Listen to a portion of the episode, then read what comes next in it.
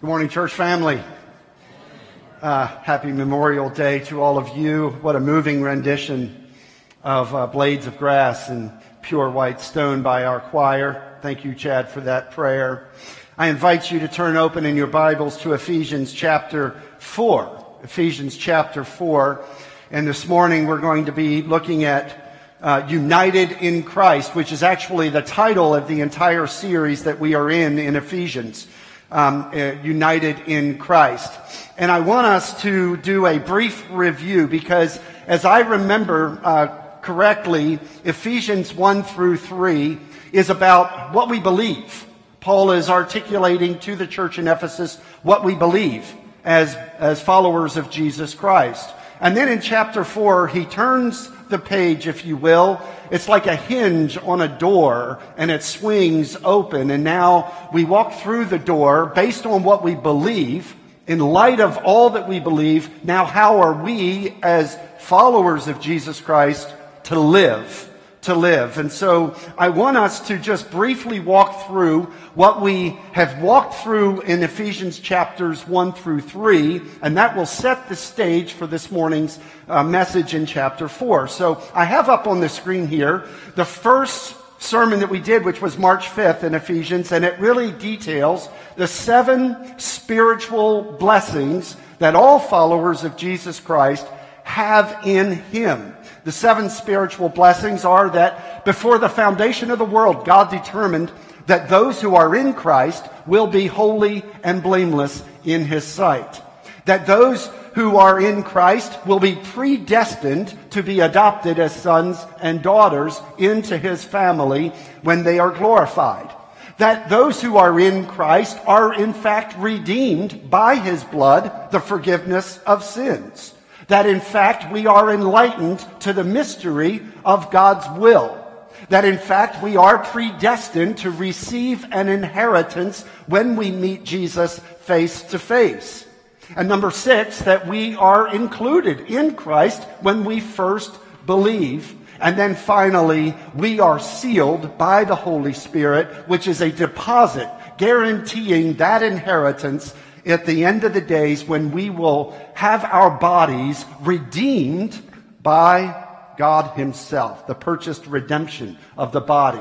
And so those are the seven spiritual blessings. If you are in Christ this morning, you have those blessings. But then secondly, Paul turns the page in chapter one and he says, now let me share with you three ways in which you can know Christ more intimately. It's the hope of his calling. We're going to be talking about our calling in Christ this morning. The second piece is the riches of his inheritance. This is God's inheritance that we then receive as brothers and sisters in Christ. And then thirdly, the power of his resurrection, the resurrection power that is ours in Christ. And then when we ch- went to chapter two, we looked at the three steps to our salvation in Christ. Those three steps are we have to recognize in every person in the world who is created in the image of God, nevertheless is separated from God by our sin. Sin that separates us from a holy God. God is holy and cannot commune with the sinfulness of humanity. And so what did God do? He gave us His grace, unmerited favor. And that's how we're saved. You are saved by grace through faith.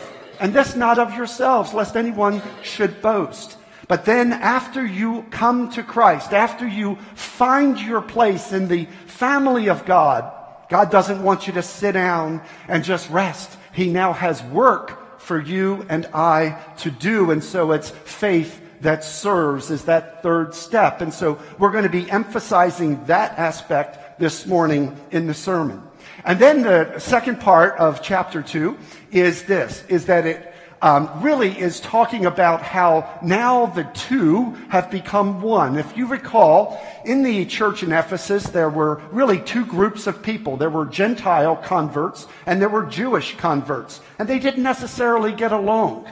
Uh, they both look down on one another. And so Paul says that now in Christ you are one. The Gentiles are no longer Gentile. You are now Christians. You Jews are no longer Jewish. You are now Christian. We are one in Christ. And he emphasizes one blood, one body, and one building of God that God is preparing for us to do.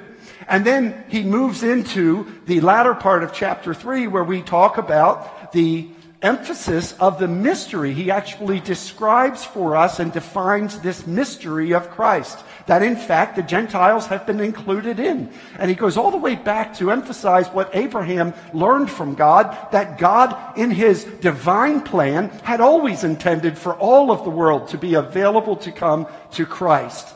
But that he chose a nation, Jew, the Jewish people. But then after that, he, of course, then emphasized that all Gentiles can come into the family of God. How? Through the blood of Jesus Christ. That's the mystery. But then after that, we have the riches of his glory, the riches of Christ himself. And we talked about the treasure that we have in Jesus Christ. And so then we moved on finally to last week and we looked at the fullness of Christ. And we see at the latter part of chapter 3 here that this is a beautiful depiction of the Trinitarian nature of God, the glory of the Father, the power of the Spirit, and the love of the Son. That we emphasize here that when you come into Christ, that you are imbued by the glory of God. That all of us have the glory of God within us and it has to shine out. If we try to take the glory for ourselves, we are robbing God of his glory.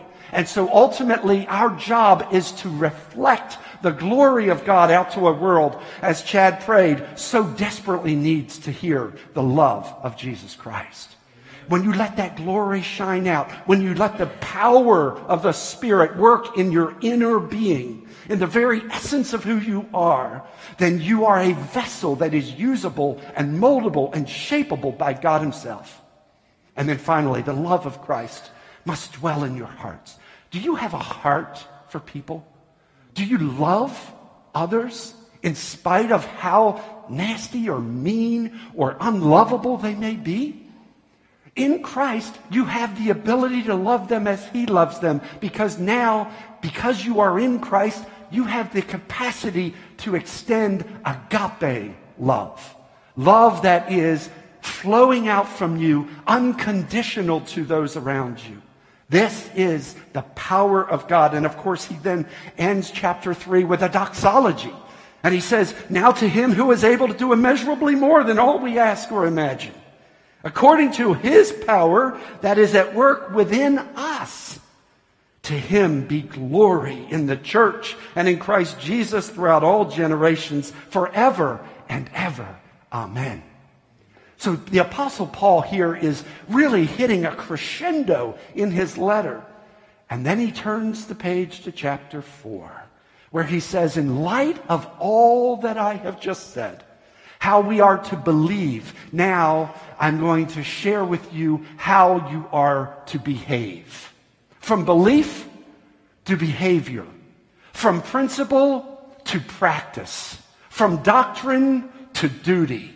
How do you work? How do you live? How do you let the glory of God shine through you? Well, we're going to learn that this morning here in Ephesians 4. Stand with me if you are able for the reading of God's Word. The reading of God's Word. And I'm just going to read these first six verses for us this morning. And he says in chapter 4, verse 1 As a prisoner for the Lord, then, I urge you to live a life worthy of the calling you have received. Be completely humble and gentle. Be patient, bearing with one another in love. Make every effort to keep the unity of the Spirit through the bond of peace. There is one body and one Spirit, just as you were called to one hope when you were called. One Lord, one faith, one baptism, one God and Father of all, who is over all and through all and in all. Father, this is your word written by Paul the Apostle, 2,000 years ago to the church in Ephesus. A church that was struggling to engage its culture with the love of Christ. A church that was oftentimes wondering if this faith that they possess will lead to their death. But Lord, Paul urges them, even as a prisoner himself for the faith, to live a life worthy of the calling and to be united by the Spirit in the bond of peace. May we do that here at Ashley River in Jesus' name. Amen. Amen. So, first, there's really just two keys to a healthy church. If we were to look at Ashley River Baptist Church, we would ask ourselves these two questions. Are we as a church body walking in a worthy manner to the calling that we have received? Are we living a worthy life? Notice here in verse 1 it says, Paul, as a prisoner for the Lord then. Often, in many of your versions of Scripture, if it's not the NIV, will say therefore at the very beginning of chapter 4, meaning that chapters 1 through 3, this is true, this is true, this is true, therefore. In other words, how do you live a life worthy of the calling in light of all that we believe about God the Father, God the Son, and God the Spirit? And he says, as a prisoner for the Lord then.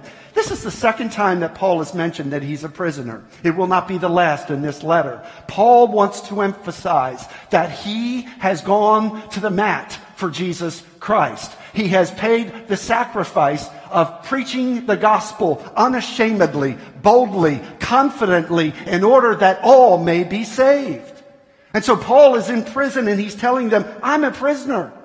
And then he says this word, urge. I urge you then.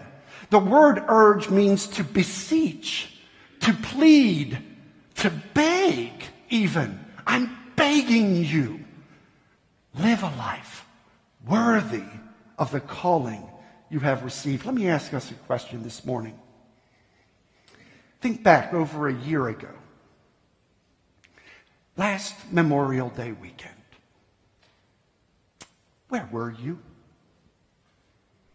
Where were you physically? Were you in Charleston?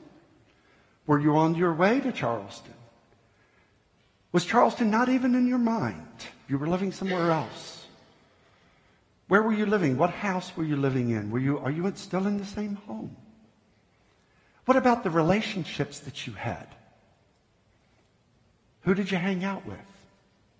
What was your life like? How would you paint the picture of your life? Both where you lived and the relationships that you enjoyed. Now let me ask you a deeper question. Where were you in your walk with Christ? Where were you a year ago? Now think a year later. Here we are, 2023. Where are you in your walk with Jesus Christ today? Has there been any progress? Have you grown closer to the Lord Jesus Christ? Has he become more real to you? Have you learned more about his word and about him? Then let me ask you this question. Does Jesus know you more intimately? Because of the time that you have devoted to spending with him in prayer, in Bible study, in fellowship, and in worship. All of us are called to live a life worthy. The word worth is value. Value. Valuable to whom? To God the Father. Oh, my heart wants to be a kind of person who says, Lord, I no longer want Randy to ever show up in my relationships with others. I only want them to see Jesus. Is that your heart's cry this morning? My prayer is that all of us will take this calling of a life lived worthily to heart. You know, Paul himself identifies four attributes. If you notice it there, what does it mean to live a life worthy of the calling you have received? Well, the first one is humility. Notice what it says there. Be completely humble. Humility. Now, hum, to be humble is not thinking less of yourself. It is thinking of yourself less. Does that make sense? Humility is not thinking less of yourself. It is thinking of yourself less. In fact, the scriptures are replete with these kinds of encouragements. God guides the humble in what is right. God esteems, uh, gives grace to the humble. God esteems the humble and the contrite in spirit. And who's our example? Jesus Christ. Jesus Christ, he said, take my yoke upon you and learn from me, for I am gentle and humble in heart, and you will find rest for your souls. Now, what is humility all about? It's not a weakness. It's a, it's a powerful dignity of knowing that you are God's creation and every single aspect of your life should be to glorify your creator. We live in a culture right now where we all want to draw attention to ourselves. You see, the opposite of humility is what? Pride. Pride. I want to take center stage. I want the lights on me. I want to post what I'm doing, what I'm working on, who I am. All of these things are literally ta- taking attention to yourself and pulling them away from the one who created you and has a purpose for you and has a plan for you. You see, all of us in the church, sometimes we hold ourselves up. You see, what is the devil's number one sin? Pride. He had pride in his heart, it says in Ezekiel chapter 28, and that pride is what goes before destruction. A haughty spirit leads to a fall, you see. And so we, as the church, need to be humble. What does it mean to be humble? It means to set others before ourselves. In our walk every day, we should be of the opinion that other people matter more than we do. Not that it's, not that we're not valuable. Just that we want to emulate our Savior Jesus Christ. And what did he do? When his disciples came, this is the night before he died, when his disciples came to him, what did he do? What did Jesus do? He washed their feet. He did this as an example to show them this is the king of the world. This is the Savior. This is the man who will go to the cross and die for the sins of all mankind. And what does he do the night before he is betrayed and crucified? He washes his disciples' feet. Friends, how are you washing people's feet? How are you getting to the place where you're saying, I am more worried about you because my Savior teaches me to place your needs before my own? This is what worthy living is all about in the church. It's an act of service. For the Son of Man did not come to be served, but to serve and to give his life as a ransom for many. You see, here it is Memorial Day weekend. We honor the men and women of our armed services. You know, as a Navy guy, I, I got, I, I teared up as I watched that video. And I saw these family members like gathering around the tombstone of their loved one because their loved one gave all. They sacrificed their life.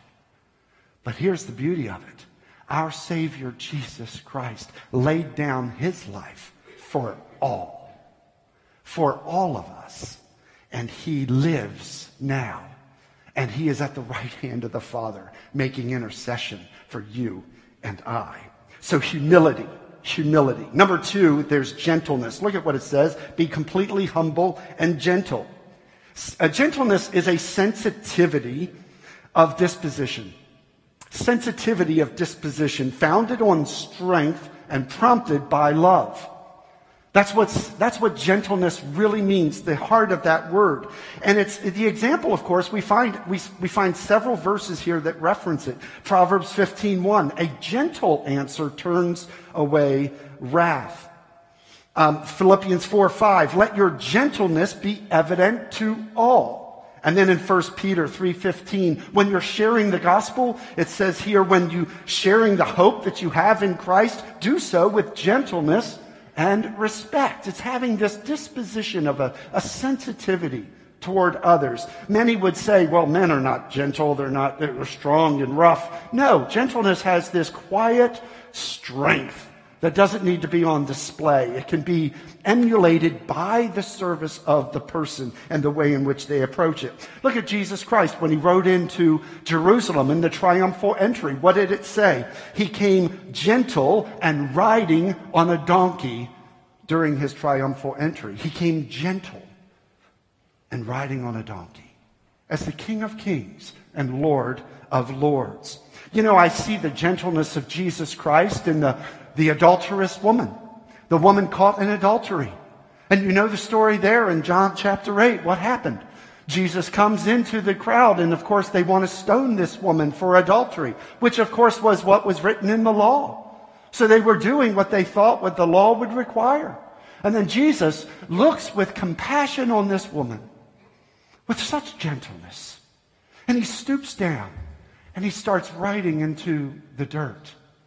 And as he's writing in the dirt, you can start to see the disposition of those with rocks change. And then he writes again. And I, I, believe that he is really doing what is written in Jeremiah 17 9, that he wrote their sins in the dirt. That he was actually calling out their sinful lifestyle as they were condemning this woman in adultery. You see? And then what does he do? Let him who is without sin cast the first stone. And then what happens? One by one, beginning with the elders, the oldest of them, the ones who had enough of life to know that they were sinful, that they were separated from a holy God because of their sin. And what did he do? They started dropping them one by one. What did Jesus do then? He then came and helped the woman up, and what did he say? Does no one condemn you? Neither do I. But he didn't stop there. He extended grace, yes, but he also extended truth, something our society needs to hear. We need to extend grace, yes, but we also need to know the truth. And the truth is, is that young woman needed to stop her life of adultery, and Jesus told her, go and sin no more. And that's the beautiful gentleness of Jesus Christ.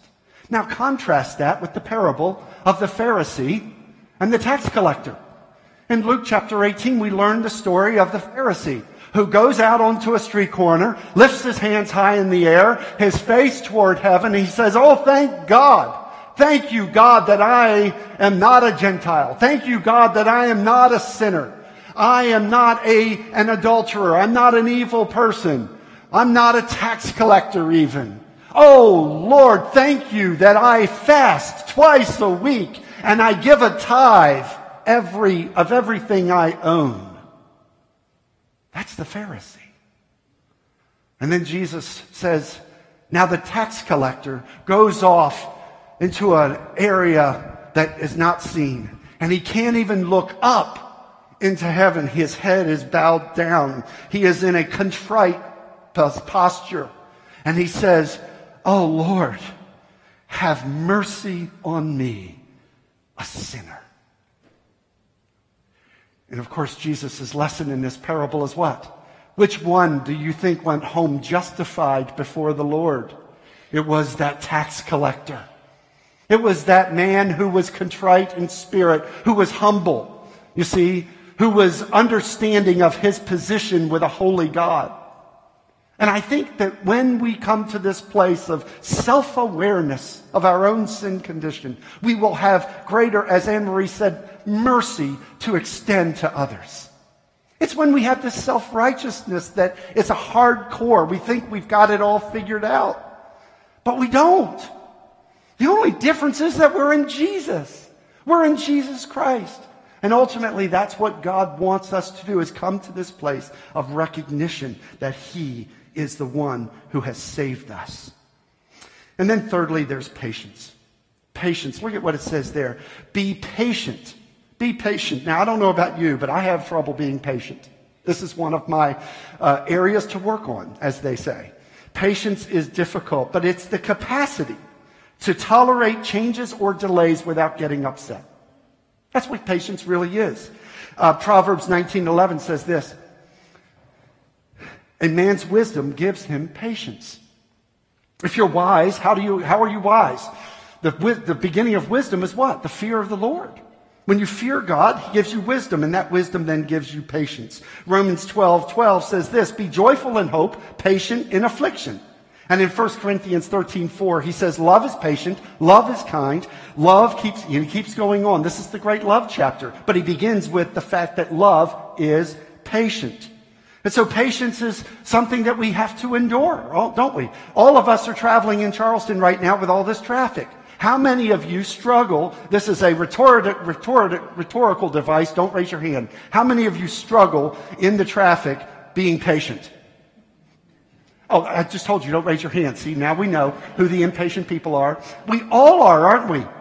It's, it's incredible. Some people ride with purpose. They drive with purpose. Others have no purpose whatsoever. They are just on a cruise ride, and it doesn't matter that there are 10 car lengths between them and the next car. Do you all understand what I'm saying? I want to get through the light, but the guy in front of me doesn't seem to care. Y'all understand how that works. Patience is a virtue, but it's a difficult virtue to, how do you get patience? It's when you come to this realization each and every morning when you say, Lord, I'm going to cast all my cares on you. And I'm not going to use a yo-yo to do it. There's no strings attached and I'm going to live for you.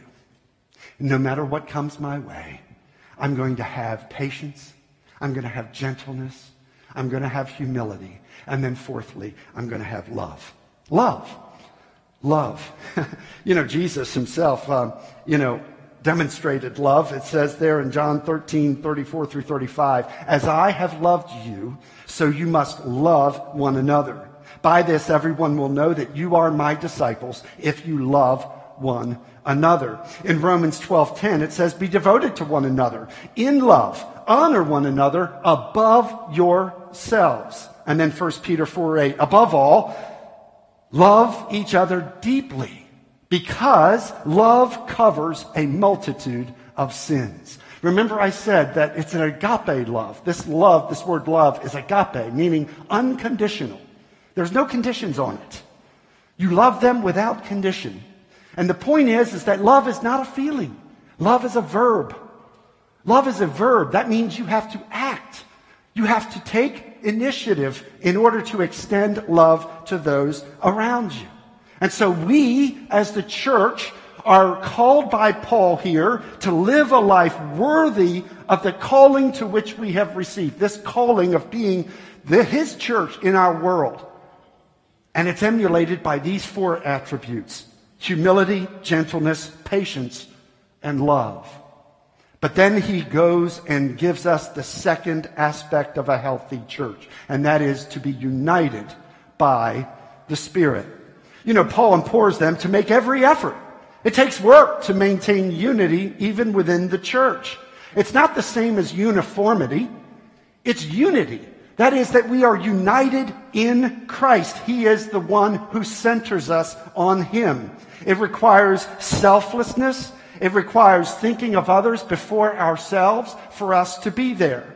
The unity of the Spirit is based on, as it says here, the bond of peace. Do you know what the word for bond is? It means belt. Belt in the Greek. And what it means is that this, this bond of peace surrounds us. We as the church, we're part of the family of God, and the belt of peace or the bond of peace holds us together. None of us gets outside of this belt of peace. All of us are contained within it. We are now one. We're part of the same family. We're part of the same group of people. And therefore, we're like, hey, I may not necessarily like everything you do, but you're a brother and sister in Christ, and I'm going to love you. I'm going to demonstrate the love of Christ with you. And so that's how we keep together. You understand the Holy Spirit that lives inside of you is the same Holy Spirit that lives inside of your brothers and sisters in Christ. He's the one who brings us together. And so how do we do this? Well, there's seven unifying elements that Paul lists out here. And this is a famous verse of scripture. In verse four, it says there is one body. When I say one body, what I mean is that all Christians are part of the body of Christ. In Romans 12 and in 1 Corinthians 12, we learn that we are all part of one body. We are many different members, but all part of one body. No one member is more important than the others. All of us are needed. All of us are essential. In fact, one of the main reasons we come together, we gather here in the church, is that when you're going through a difficult time, I guarantee you that God has placed you in this fellowship so that you have somebody else here in this fellowship who have gone through something similar. And they can minister to you, they can encourage you, they can strengthen you, they can pray for you like none other. I'm convinced that I have cancer. And the reason I have cancer is that now I can become a better minister to those who are fighting cancer in our fellowship.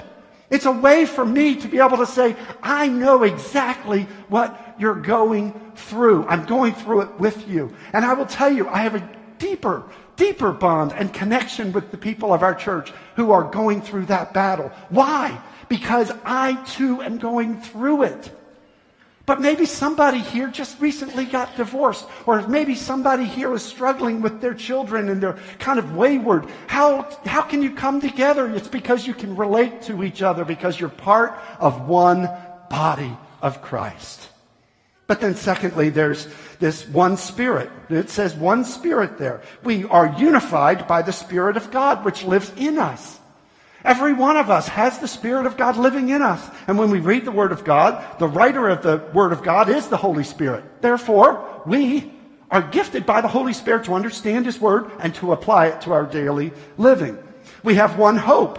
Look at what it says there in verse, uh, chapter 1, verse 18 of Ephesians. It says, and, and I pray also that the eyes of your heart may be enlightened in order that you may know the hope to which He has called you the hope to which he has called you. We just talked about the seven spiritual blessings we have in Christ. All of our hope of the future is wrapped up in those promises of God. We are unified by the hope of our calling because we have been adopted into his family, because we will be conformed into his image, because we will be recipients of his inheritance. Those are beautiful blessings that we receive. But not only one hope, but one Lord. Jesus Christ is your Savior, yes, but is He your Lord?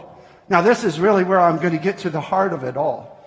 You see, many of us receive Christ and we say, Yes, I want the salvation. I want the eternal life. I want all the blessings that come with it. But I still want to hold on to my life. I still want to have control of what I do. You see, this is where the real Christian surrenders all. This is where the Christian who is mature is not tossed about by waves of doctrine. They are committed to Christ no matter what, because he is your Lord. Jesus said, if you want to be my disciple, you can just trust me and then go on living your own life. Is that what he said? He said, you must deny yourself. Take up your cross daily and follow me. Now, I don't know about you, but in that very simple sentence, Jesus just took every privilege that you think you have away from you. We are to live for Him. He is our Lord. And when He's our Lord, we do what He says. And it's plainly spelled out in His Word to us. How do you know how to follow the Lord? You read His Word. And that's how you become a follower of Christ, so committed, so surrendered to Him, that He then becomes so essential in your life that you can't breathe without him. He is all to you. That's why I love when I survey the wondrous cross. Such amazing grace demands my soul, my life, my all, it says. You see, that's where the rubber meets the road for most Christians. Most of us have received the Savior.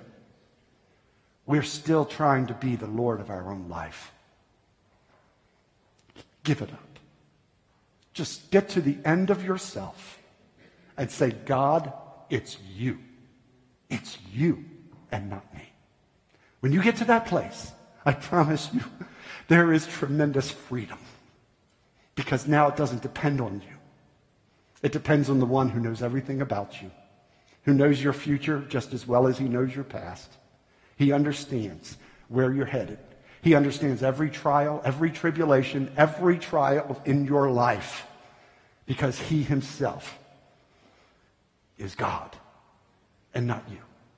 Okay? And then there's this one faith. It says one faith. You know, we have one set of doctrines that guides all believers. You and I understand the faith that Jesus was born of a virgin, that he lived a sinless life, that he was betrayed on the night before the Passover, and that he died on a cross, a, rule, a cruel Roman cross. He was crucified and then he was put in the grave, in a borrowed grave. And on the third day, on that first Easter Sunday, he rose from the dead. He is the first fruits of the resurrection. No one's ever lived like that after death. And he showed himself to his uh, disciples and more than 500 followers at one time, over 40 days where he taught them about the kingdom of God. And he told them, I'm coming back. And when I come back, I will come in power. It'll be my second coming. I will not come as a suffering servant. I will come as a conquering king. Oh, even so, Lord Jesus, come. That is the belief that we have, the one faith that we have in him. And then it says one baptism. In Romans 6 4, it talks about baptism and the fact that baptism symbolizes our death, burial, and resurrection in Jesus Christ. We are baptized by the Holy Spirit. It's that deposit guaranteeing our inheritance until the redemption of God's possession. We have one baptism. And then there's one God and Father of all. It says God is the father of the family and we are his children. We have an older brother, Jesus Christ, who sets the example for us. And we have the Holy Spirit living in us to unite us. The guiding principle is founded in chapter 4 of uh, Ephesians. Look at what it says there, 4, 14. It says, then, then we will no longer be infants tossed back and forth on the waves and blown here and there by every wind of teaching and by the cunning and craftiness of men in their deceitful scheming. Instead, speaking the truth in love, we will in all things grow up into him who is the head, Jesus Christ. And so you and I have the opportunity to grow up into the head. The head is Jesus Christ. And by his power, we are sealed for the day of redemption. I can't wait. I can't wait for the day that I meet Jesus face to face. But until then, I'm going to run. I'm going to run like there's no tomorrow. I'm going to live a life worthy of the calling of Jesus Christ on my life. What about you? Are you going to live a life worthy of the calling you have received? Are you going to stand in unity as the family of faith? We're such a unified body already. We love each other. I mean, even John Acker will sing for us as a group and we will all love him for it. Okay, the beauty of it is, is that we're all part of the same family. And guess what? There are thousands and thousands and millions and millions of people who are worshiping Jesus Christ this very hour, all over the world. Jesus Christ is the reason we gather. He is the reason that we're here. He is the reason we've surrendered our life. So now that you've surrendered it, live for Him. Let us pray. Let us pray. Father, we thank you. We thank you for your love. We thank you for your mercy, your grace, your kindness, your goodness, your gentleness. All the things that you bring to the table, Father, they're all ours in Christ. Lord, help us to surrender our lives fully to you. Help us to really live a life worthy of the calling that we have received from you. We're not just to receive the salvation of Christ, but to receive him as our Lord. Oh, Lord, teach us.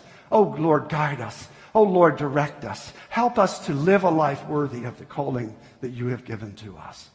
And Lord, I pray that at this time, as we respond, we'll remember what it's like to surrender all for you and your kingdom. In Jesus' name we pray. Amen. Amen.